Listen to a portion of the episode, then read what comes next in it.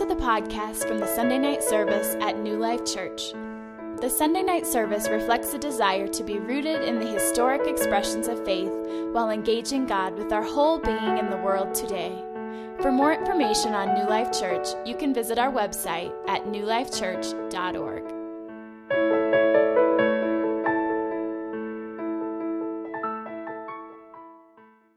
Well, we are wrapping up tonight our uh, series on improbable icons. How many of you have uh, had a chance, maybe if you haven't been here, but to sort of catch up on the podcast and maybe listen to all of them? Anyone? Anyone? You get a sticker.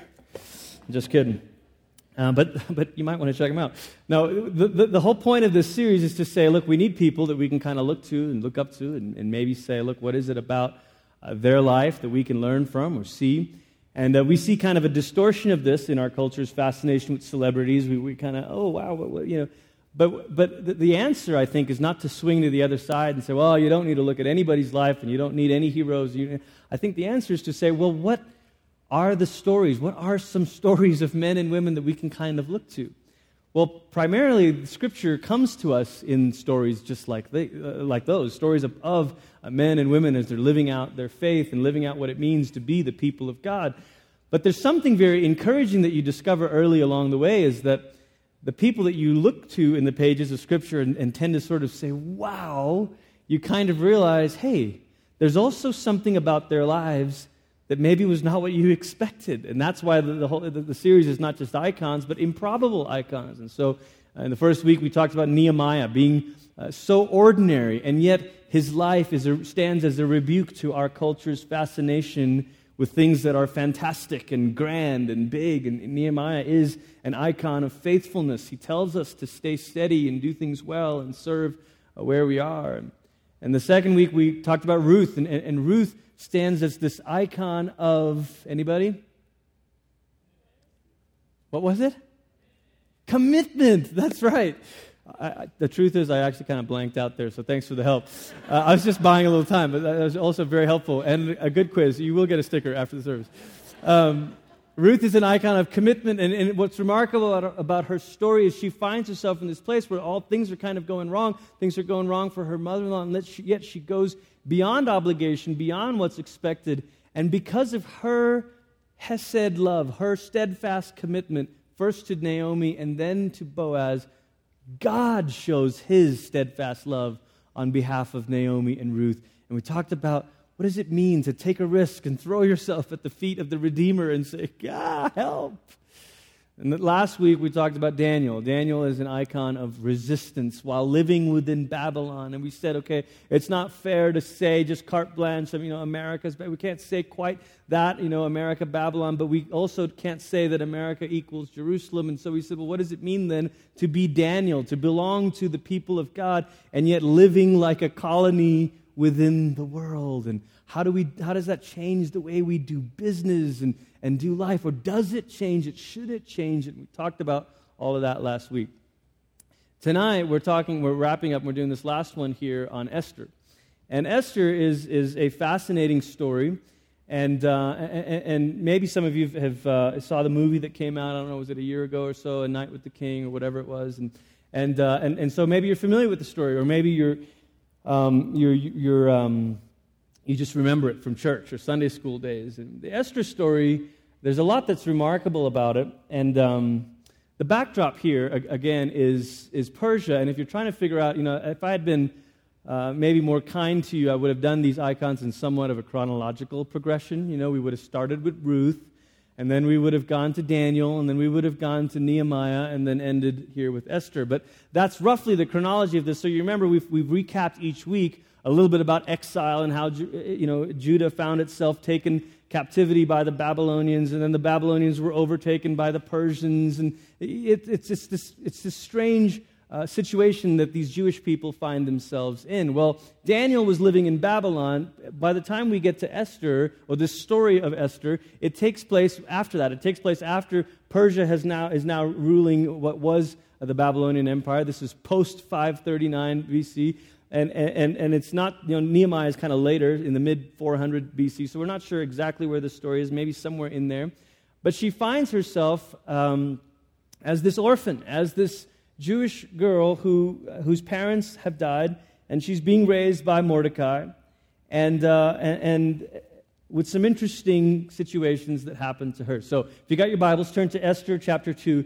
This is where we'll start, and we're really just going to pick three sections here of this book. Uh, it's always hazardous to teach through one whole book in one evening, and yet, I think sometimes that can be good to make us see kind of the broad strokes and the big picture and all that. So, um, Esther chapter 2, verse 5. Now there was in the citadel of Susa a Jew of the tribe of Benjamin named Mordecai son of Jair, the son of Shimei, the son of Kish, who had been carried into exile from Jerusalem by Nebuchadnezzar, king of Babylon, among those taken captive with Jehoiakim, king of Judah. Excuse me. Mordecai had a cousin named Hadassah, whom he had brought up because she had neither father nor mother. This young woman, who was also known as Esther, had a lovely figure and was beautiful. Mordecai had taken her as his own daughter when her, mother, when her father and mother died. When the king's order and edict had been proclaimed, many young women were brought to the citadel of Susa and put under the care of uh, Hegai. Esther was also taken to the king's palace and entrusted to Haggai, who, was in, who had charge of the harem. Now, I needed to fill in a little bit more backstory, and so I apologize for that. But here's what's going on, because all that, all, all, what they've told you up until this point has not been a story of any Jewish person. Mordecai is kind of the introduction of this is where God's people really find themselves in the story. But what's happened in Esther chapter 1 is this king is, is having this party, and he's got these nobles and these officials, and he wants his queen, Queen Vashti, to come and. Mm, in a manner of speaking, to parade her in front of these guys so they could all see how beautiful she was. And Queen Vashti was maybe the first one standing up for women's rights and women's dignity and says, No, I'm not going to do that. You will not objectify me at this male drunken party. And so she doesn't come. And, and the king is sort of perplexed. What do I do about this? The story has some uh, not so G rated moments, but we'll try to tastefully talk through them. And, and, the, and the king says, What am I going to do about this? And he talks to his officials, and they basically say to him, If you don't make an example of her, all the women in the land will learn not to listen to their husbands. The beginning of a liberation movement. and so the king says, Okay, we, we can't have this. We can't have women insubordinate to men. And so it's a Persian king that espouses this man as the king, sort of literally, uh, mentality. And he says, Well, fine, we'll tell Vashti she's no more queen. And so she gets her crown removed, and he kind of goes on being king. And after a while, he kind, they kind of say to him, Hey, remember, you, you kind of need to choose a new queen. You can't just, you know. Anyway, so he says, All right, time to choose a new queen. So they, they basically organize an elaborate uh, beauty contest of sorts, and Esther is uh, one of the young women taken to be put in the citadel of Susa under the care of Hegai. Now, the story of Esther, uh, to me, raises a number of questions. And the way I want to approach this book, uh, we, have sort of taken different approaches with the different books, but with this story, I want us to think, this, think through three questions as we talk about this story. And the first question is this How much are we really in control?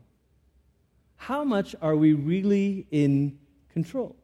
When you read the story of Esther, it's remarkable in that there's not a lot of power that Esther or Mordecai or the Jewish people as a whole have in this situation. We know they're living in Persia. They're at the whim of this king who sometimes maybe seems a little mad. I don't know. And you think for a minute, if we were to make a list, what are all the things that Esther did not choose? Esther didn't choose to be a woman. Esther didn't choose to be a Jew. Esther didn't choose to be carried off by the Babylonians or for her grandfathers or whatever it was to be carried off by the Babylonians. Esther didn't choose to be under Persian rule. It wasn't Esther who was living in Judah and living in unfaithfulness to Yahweh, and because of that was as if she could say, Well, yeah, I did. She, she had nothing to do with that herself. Esther didn't choose to be an orphan. She didn't choose to have her father or her mother die. She didn't choose to be raised by her cousin Mordecai. She didn't choose to be entered into a beauty contest. This was not Esther's dream. We see an edict happening around the time when she's a young woman, and she finds herself, oh no, caught up in this. She didn't choose to be part of the king's harem. How does a good Jewish girl end up in a Persian king's harem? These are choices Esther did not make. We pick up the story in verse 12. Before, uh, this is kind of uh, the storyteller explaining to us how the beauty contest was going to work. Persian queen instead of American Idol, I guess. Before a young woman's turn came to go into King Xerxes, she had to complete 12 months of beauty treatments prescribed for the woman, for the women, 6 months with oil and myrrh and 6 with perfumes and cosmetics. And this is how, now some of you that feels like that's how long it takes you to get ready in the morning, but probably not. And this is how she would, I'm just kidding, how she would go to the king. Anything she wanted was given her to take with her from the harem to the king's palace. In the evening, she would go there, and in the morning, return to another part of the harem to the care of Shaashgaz, the king's eunuch, who was in charge of the concubines. Uh, many of you in the room will know the difference between being part of a harem and being part of a group of concubines. But this is they're explaining how it works. And she would not return to the king unless he was pleased with her and summoned her by name. When the turn came for Esther, the young woman, Mordecai had adopted the daughter of his uncle Abihail to go to the king. She asked for nothing other than what Haggai, the king's eunuch, who was in charge of the harem, suggested. And Esther won the favor of everyone who saw her, and she was taken to King Xerxes in the royal residence in the tenth month, in the month of Tebeth, in the seventh year of his reign. Now the king was attracted to Esther more than to any of the other women, and she won his favor and approval more than any of the other virgins. And so he set a royal crown on her head and made her queen instead of Vashti. And the king gave a great banquet, Esther's banquet, for all his nobles and officials, and he proclaimed a holiday throughout the provinces and distributed gifts with royal liberality. Esther didn't choose for the king to choose her when you think about all these choices that were not in her control, I, I want us to maybe, in a way, de romanticize this story. Uh, the Bible doesn't tell us this story as a love story. It doesn't tell us that Esther had a crush on the king and adored him. It doesn't tell us any of that.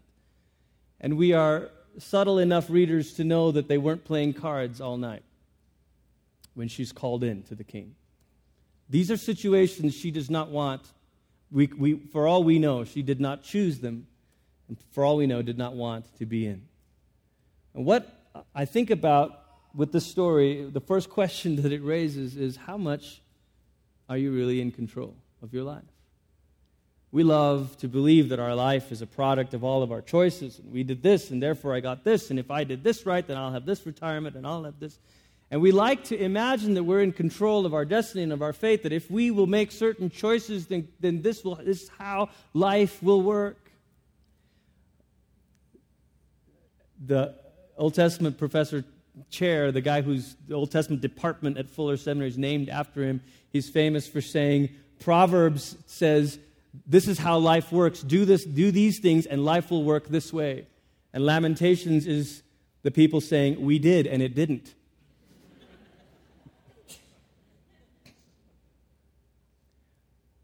How much are we really in control of life? What are the things you and I didn't get to choose? Now, if you were to think about this, it could, you could think of some deeply hurtful things. So I, I, I didn't choose to have my spouse cheat on me. I didn't choose to have this illness. I didn't choose to see my son rebel. I, I didn't choose to, to, this, to do this. I didn't choose to be born here. I didn't choose this or that. And it is a bit sobering to say to a people that are in love with our idea of control, the story of Esther makes us question that and says, Really? Is there? How many things are you really in control over? How much control do you really have? It's interesting when you think about what wealth does to a community, because wealth gives you the illusion of control. You see Xerxes in the first chapter convinced that his wealth and his kingship means that he can snap his fingers and his queen will come. You see Xerxes acting on this assumption of I'm in control. And you juxtapose his illusion of control with Esther's lot in life. She didn't choose any of that. I suggest to you that the men and women who wrote the stories of Scripture were men and women who were painfully aware of how little in control of their lives they were. They didn't choose for the Babylonians. They didn't choose for, they didn't choose for this to happen or that to happen, this to life expectancy to be this age. But what happens as civilization and progress happens is you start to believe that we can orchestrate things. You know, what's that commercial where the green line kind of leads you in your path to like your dream retirement or whatever? You know, it's like just follow the, the moving green line, walk a later thing, you know? Oh, is that all I need to do? Give me the number of that guy. And anyone who's seen their retirements go through this and this in the last several years kind of say, you know, it just doesn't, there's just too much we're not in control over. In a few days, we're going to take a trip to Iowa, um, where my uh, father in law farms. And he farms in a very um, quaint way, let's say it that way. Uh, he, he, loves just to do things with his hands, and you know, who cares who needs machines? You know, yes, I may move slower, but I, that means I get to be outside longer. You know, so he, he loves all of that, and uh, he loves the dirt. He farms because he loves the dirt, and um, it's interesting to me every time I, I go to Iowa. I'm, all, I'm always amazed by how much people talk about the weather. It's the weather. Well, what else would a farming community talk about? So, well, I mean, and maybe some of you who don't are not familiar with I, and I wasn't until about 12 years ago when we started going there. But you know, there's irrigation, there's this, there's that. Yeah, there's all of those modern gadgets and technology. But you know what? The weather still matters. The weather still. And for all the things that farmers can control, farmers know they can't control the weather. They can plan around it, they can work this, but there's just there's just so how in control we in our city suburb where you can run to Target or run to Walmart or do something online or order a book and it's there on your doorstep the next day. How much do we really think we can script and maneuver and orchestrate our lives? I think the story of Esther says rethink that. Rethink how much control you really have. The second question I think this story raises is a very interesting one. It's the question of where is God? Esther is remarkable for a number of reasons, but one of the reasons it's remarkable is it does not mention God anywhere. Not his name, not a vague description of him, not El, not Yahweh, not any, just, there's nothing. There is no God in Esther's story. Some of you might say, well, how did this, why is this in the Bible again? We'll come to that. It became a very important story for the Jewish people, but God is not mentioned in this story. Now, for any of us who have gone through situations, if even raising the question of how much are you not in control over brings up some painful memories, I, I, I know that, then, uh, then all of you understand that question. Well, where is God? Where was he then? How come he was not here? We don't know the reason God is not mentioned in Esther, but here are some guesses. Maybe it was disappointment. Maybe there was too many years of sorrow under Babylon, too much hardship, they'd seen too many people die, heard too many stories, seen too many tragedies, seen too much, experienced too much pain, that there's so much disappointment that they're not going to tell a story and assume that God's in it, because where's He been anyway? Maybe it's disappointment. Maybe it's just a kind of humble reluctance to assign something to God because we're just, there's just a reluctance to do that. Think about the story of Esther. It's almost, a, it's a very well crafted story with a lot of ironic moments and a lot of, if you're into storytelling, you'd see, you'd, see, you'd notice right away the ironies in the story. It's well put together. And, and um, there's a remarkable uh, number of key coincidences that happen in the story of Esther. Mordecai happens to hear a plot to assassinate the king. And guess who the queen is? Oh, it's his cousin that he raised. So he happens to tell her, and then she saves the king, and then she makes sure that the king records it down. And then what happens is the night after Haman announces this or contrives this plot to, to execute Mordecai and all that stuff, the king happens to have a insomnia that night, and he can't sleep. And instead of going for a walk, the king says, You know what'll put me to sleep? Somebody grab the scrolls of the Chronicles of the Kings of Persia. he happens to ask for that scroll, and he happens to, the reader happens to read from the scroll that tells the story of Mordecai who saved the king's life because he happened to hear a story, an assassination plot. And the king happens to remember, we never did anything for this guy, did we? And so the next morning he calls Haman in and says, Hey, Haman, if there was a guy that you really wanted to honor, what would you do for him? This is almost like a Shakespeare comedy ironic moment. And Haman's like, oh, well, this is what I'd do. I'd plan a parade. I would do this. And, and the king says, great, do that for Mordecai. Who? Mordecai. What? These coincidences, these comedic moments, it's just, it's fantastic storytelling. But I wonder if the storyteller tells it as coincidences because they're reluctant of saying God did this. Hey, it's been a while since God, we know that God has spoken or acted or done anything. Maybe we ought to just say it was a coincidence. This is a very different posture than, say, our posture that assumes that a close parking spot to J.C. Penney was God. I mean, I. But think about that. Here's the people that are reluctant to say that God was behind the, that. Oh, it's just, it just happened. And we're sort of like, oh, yep, that was God. Yep, that was God. Uh huh, that was God. And something bad happens. Where is God?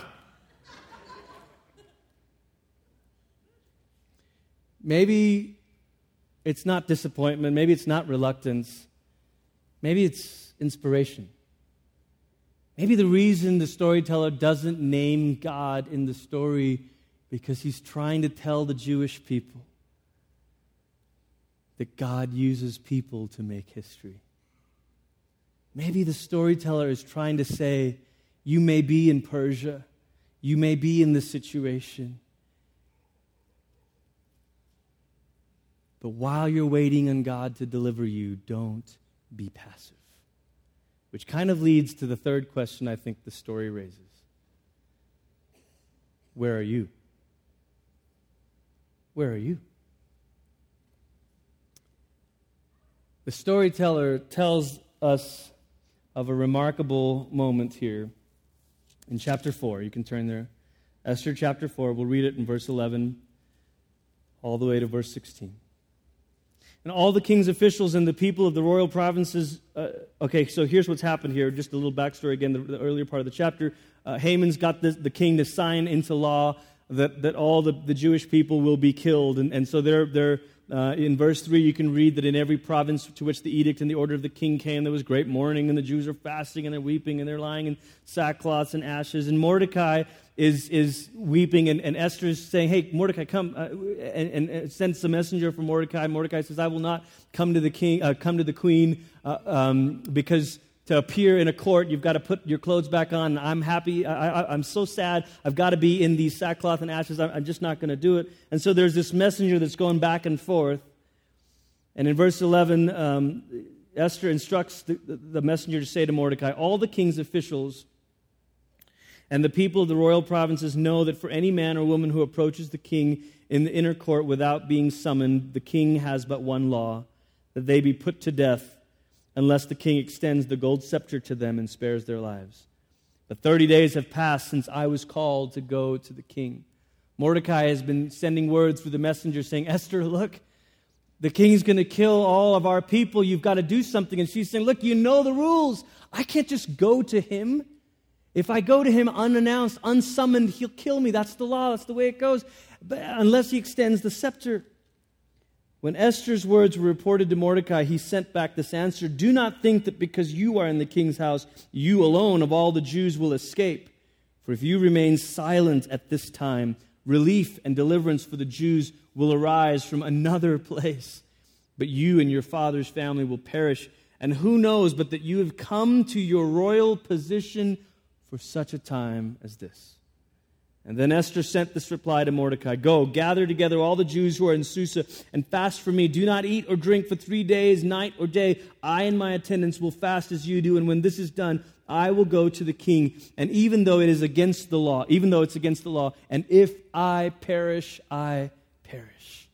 Wow. First, she's kind of saying, Morty, look, I, there's no way I can do this. Uncle Morty, I can't. Mordecai is saying, look, don't think you're going to survive. God will raise someone else, but maybe you've come to this position for this. And the question that the storyteller is asking us is where are you? Where are you? The book of Esther has been used uh, in liberation theology to say, look, it is humans that make history. It's people who, who do stuff, and therefore we've got to do stuff. And that may be a, a, a left turn we're not going to make, but there's something still to the question where are you? Where are you? For all the things that Esther did not choose, the climactic moment of this story is the one choice she does have. Didn't choose to be a girl, didn't choose to be a Jew, didn't choose to be chosen, didn't choose to be the queen, didn't, didn't choose it. But this one moment, she has a choice. And it requires selflessness, requires courage, requires the willingness to kind of put her life on the line for her people. Esther is, in many ways, an icon of courage, choosing to risk her own life for the sake of others. We know how the story ends. She chooses to do it, she goes, and it all works out well because she had this courage to act. The reason Esther is included in the Hebrew scriptures is because what results from this story is a feast called Purim. Purim comes from the word pur. This is all in the book itself. no extra resources needed to study this out. The word pur itself means lot. And it has to do with Haman casting lots to see which was going to be the day, the appointed day to execute Mordecai and the Jews. And God turned the lot of the Jews. What Haman meant for destruction, God turned for deliverance. But to me, this whole story is about a lot. A lot. What is your lot? What is your lot in life? We read this, we heard this Old Testament reading in Ecclesiastes. You know, it's good to be thankful for your lot in life, and it sounds kind of nice, and you know. But really, if we were to sit here for a moment and say, what, what didn't you get to choose? What was given to you as your lot in life? I didn't choose that disease. I didn't choose this difficulty. I didn't choose this what is your lot? And yet, could it be that even in the midst of our lot in life, God is behind the scenes and that God is looking to work and to act? But He's looking for people with a kind of courage that say, you know what? There's a lot I can't choose.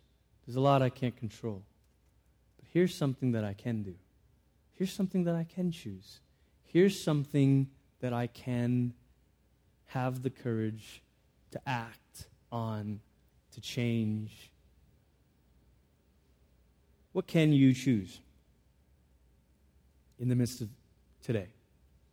Today, tonight.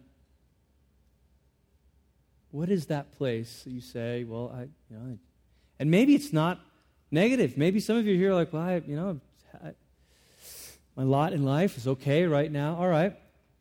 Well, then what's in your power for the sake of another, that you can use for the sake of another? What is that? Is it extra time? Is it a skill? And part of living as the people of God means saying, all right, this is my lot. And yet, in the midst of this, in the midst of 10,000 things I didn't choose, there's a few places where I can choose. And the question is will you make a choice that's for yourself or for the sake of others?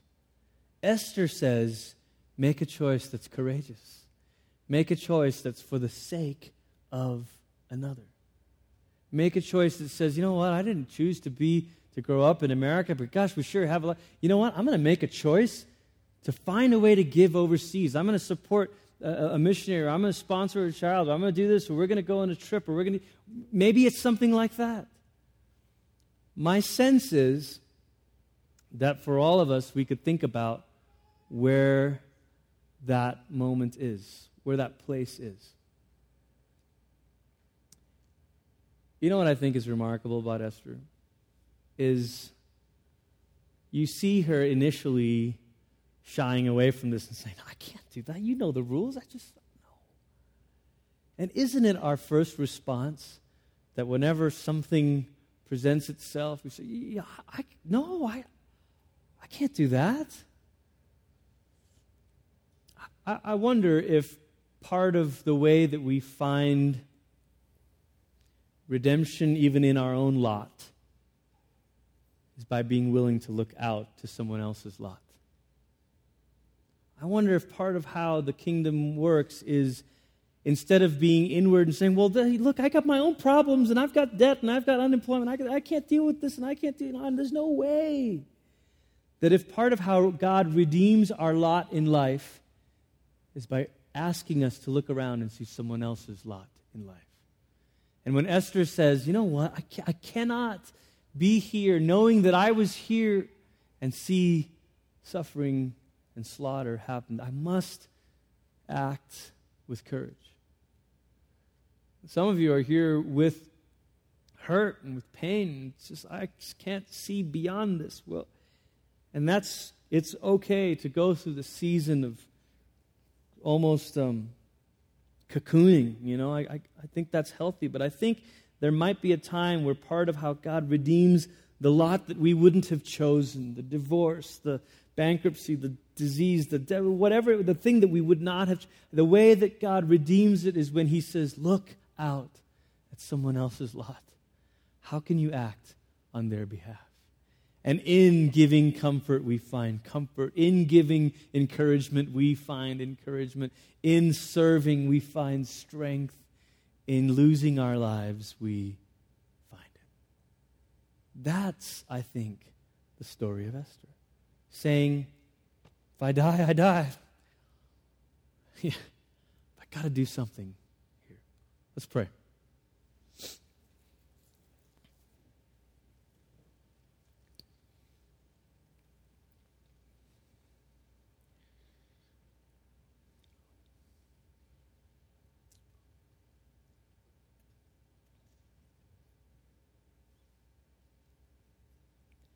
In a very real way, Esther gets to participate in the Jesus story.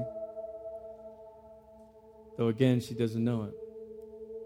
She saves her people from genocide, and because of that, her people survive. And because of that, 400 or so years later,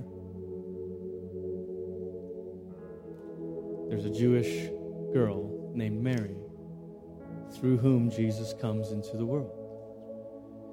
Could there have been this Jewish girl named Mary without this other Jewish queen named Esther? We don't know. We don't know that God couldn't have used some other way, but we do know this.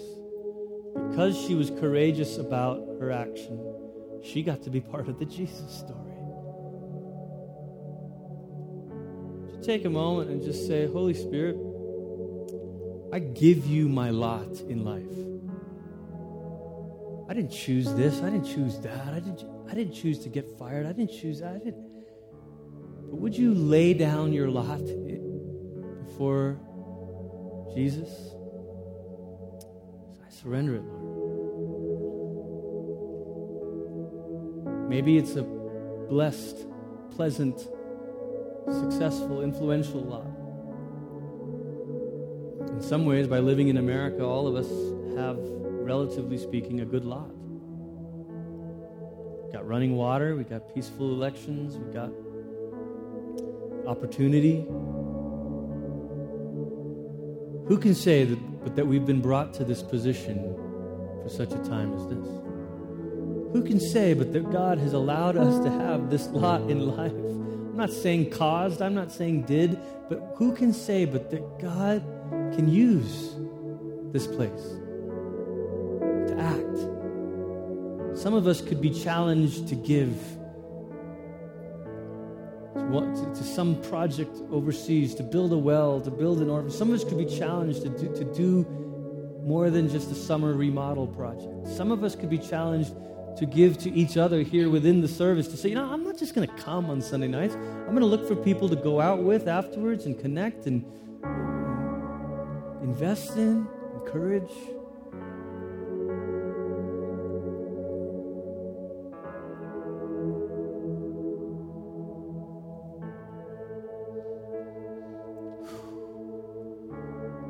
Spirit, we surrender to you our lot in life. We surrender it. The things we chose, the things we didn't choose, the place we find ourselves in tonight, we surrender it. Father, we know that you're sovereign. God, we want to say, Lord, give us the courage. Holy Spirit, give us the courage to act. Give us the courage to be a people that will not sit by and watch. That will not sit by and watch something overseas. Will not sit by and watch even something right here. Give us the courage to be people that would act, that would say yes.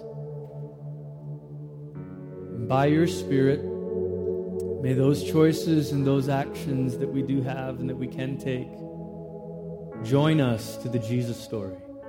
Join us to the story of Jesus redeeming the world, Jesus bringing bread to the hungry.